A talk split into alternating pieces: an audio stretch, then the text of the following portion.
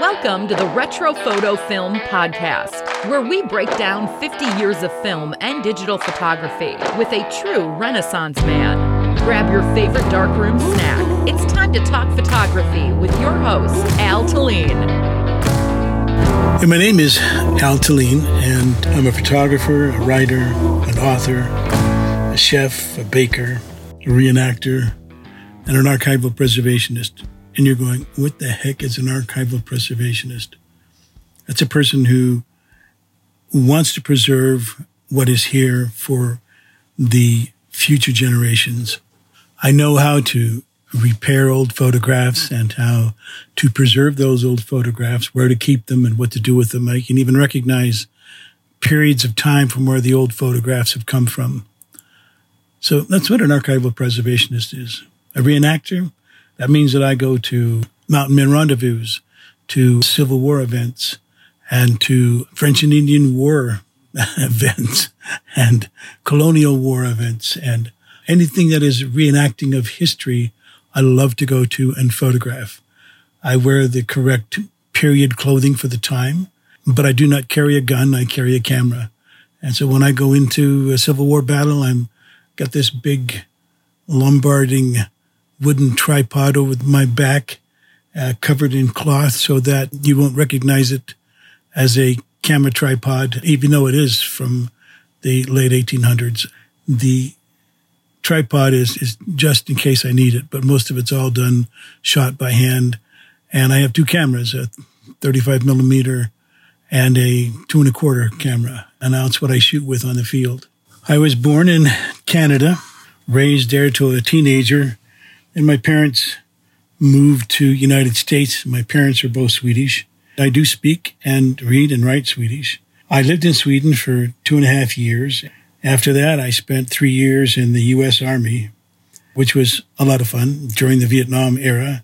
I was a strange phenomena, I guess, at the time. I was a chef for a two star general. So, what that meant was that I went to work every day in tuxedo pants and cummerbund and white shirts and an officer's mess jacket. And I cooked, cleaned, and prepared food for the general and his family that was there. I mean, by cleaning, I meant by cleaning his house and doing all the chores around there, which even ended up being washing their clothes, ironing their clothes, and doing everything that the general's wife didn't really want to do. Even, for example, when she had a tea once a month for all the incoming officers' wives, which had to be a lot because there were always like 50, 60 women who showed up. I had to prepare French pastries, Danish pastries, and coffee and tea and goodies like that, uh, and, and regular cookies for that event. And when he had dignitaries come, like he had the Secretary of State come, and I would fix dinner for them. And when I would come to fix dinner, it would be like, we're tired of all the kind of White House cooking and crap. So why don't you just fix us a, a normal kind of home cooked meal? So I did. I would always cook some kind of casserole or something really fun and really nice. They really enjoyed it. So for two and a half years, that's what I did in the army, serving a general and his family. But I also had orders for Vietnam, I think like seven times. When I went to work for the general, I was a E2 which moved very high rank. And from the time I started then until I finished working for him at the end of my military career, which was only three years, I was an E6. Each time I would advance in rank, the general would come home from work and say, Oh, I just promoted you today. You are this. So officially, here is your new rank. Here is this. So my uniform never really had anything on it except just the uniform because I advanced so rapidly and I never wore the uniform. But that's what I did in the Army. After the Army, I spent three, four years at the University of Utah getting a bachelor's degree and a master's degree. I, after I finished with that, I started a photo lab on campus for everybody to bring their photography to, to be developed and printed and to do presentations and all kinds of things that didn't exist on campus before. And that led me to publishing a book on the history of the University of Utah, which was called Remembering. I didn't publish it, by the way. I mean, it was the university published it, and uh, I was just the photographer gatherer. It took me 10 years to gather all the necessary negatives is what I did was I'd find the photographs, take them to a, a friend of mine who had a makeshift lab, and he'd set up and he'd do copy negatives on four by five film. So I have this vast amount of four by five negatives of all these different events and history of the university. And then I started teaching at the university and I taught for 18 and a half years. I taught photography in all kinds of stages, beginning and advanced and specialty stuff. Then I taught creative dramatics for children and children's theater, puppetry. And you're going, what does puppetry have to do with photography? Absolutely nothing.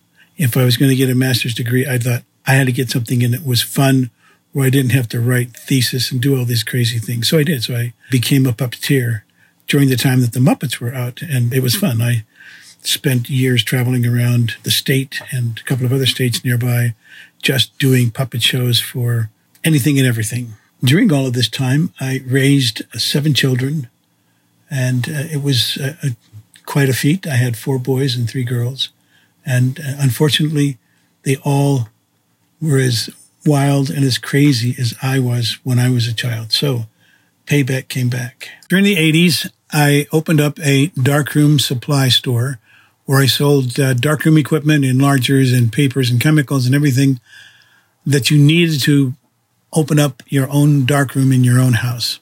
I even built a darkroom in the back of the store so people could come in and use that if they needed to process or print their own pictures. I was selling a, quite a few photographs at a time from my collection of slides and transparencies. And I thought this is a pretty lucrative business. So I started a stock agency in Salt Lake City, the first stock agency, and um, decided to have other people join me. So I solicit all kinds of people to come and give me their photographs, and I would put those in a market with mine and sell them. And I did that for quite quite a few years, actually. But again, I needed something more. So what happened was I was at the Photo Marketing Association convention in Las Vegas, and I saw this huge big machine which did one hour film processing. So you could have your film processed and printed in one hour. It was like, wow. So I thought, I got to have one of these. So I came back and set up a campaign to try to find someone in Salt Lake City who had $100,000 and wanted to go into partnership with me and open up this first one hour photo film finishing processing in Salt Lake City. And I eventually did and it worked. It was very successful. Of course, one hour film processing went all over the world. Mine was not that great because I contracted hepatitis and had to leave my photo business, my store, and everything behind. After the photographic store, I took a couple of years, I just taught, and then uh, I got the bright idea to do some advertising for a couple of companies and it worked out really well. I did their photography, wrote their ads and everything for them. I thought, oh, this is cool. So in 1986, I opened up my own ad agency and called it Old Mill Publishers. It ran really well because I had large accounts like Mrs. Fields and JB's Big Boys and Nu Skin International, which is still a very large company. Uh, actually, I started with them. They were my first account. But anyway, it was a fun thing and I loved it. But advertising was a very fast paced, moving, heart wrenching business. And after a small, tiny heart attack type thing, the doctor said, you know what? If you stay this in here very long, you're going to die. So I eventually gave up the ad agency and moved, moved on and turned it over to my son. And my son said, this is really not fun stuff. I don't want to do this the rest of my life. And so he went into business in something else. It was 1989. World was changing and uh, communism was falling in the communist bloc. The wall was coming down and the Eastern bloc countries were kind of collapsing on how to go another way. And I decided that I needed to be there and see that collapse and photograph that. So in December I started to put together a trip to those Eastern Bloc countries and setting it up, coordinating it with University of Utah so I could take my students with me. And in March of 1990, we did. We drove through uh, 11 countries in 14 days. Most of those were Eastern Bloc countries. And while we were in Yugoslavia, I met a very awesome couple, and that started a whole other adventure, but for another time.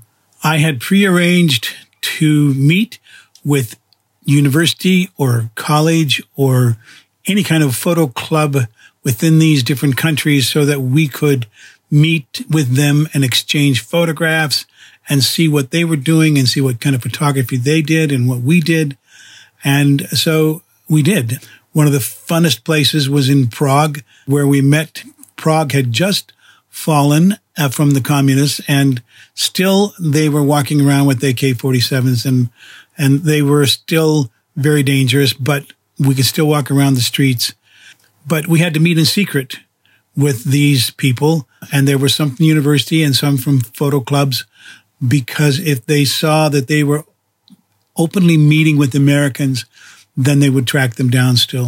1991, I attended a mountain men rendezvous at Fort Bridger, Wyoming, and saw how incredible this rendezvous was and loved what I saw. And the pictures that I took were just a joy to my heart. So I decided this is something that I need to do and something that I would love to keep photographing.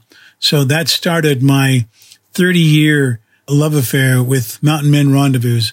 And in that time of doing that, in 1995, I published a book, Gibbs Smith Publishers here in Utah, called Rendezvous Back to a Simpler Time.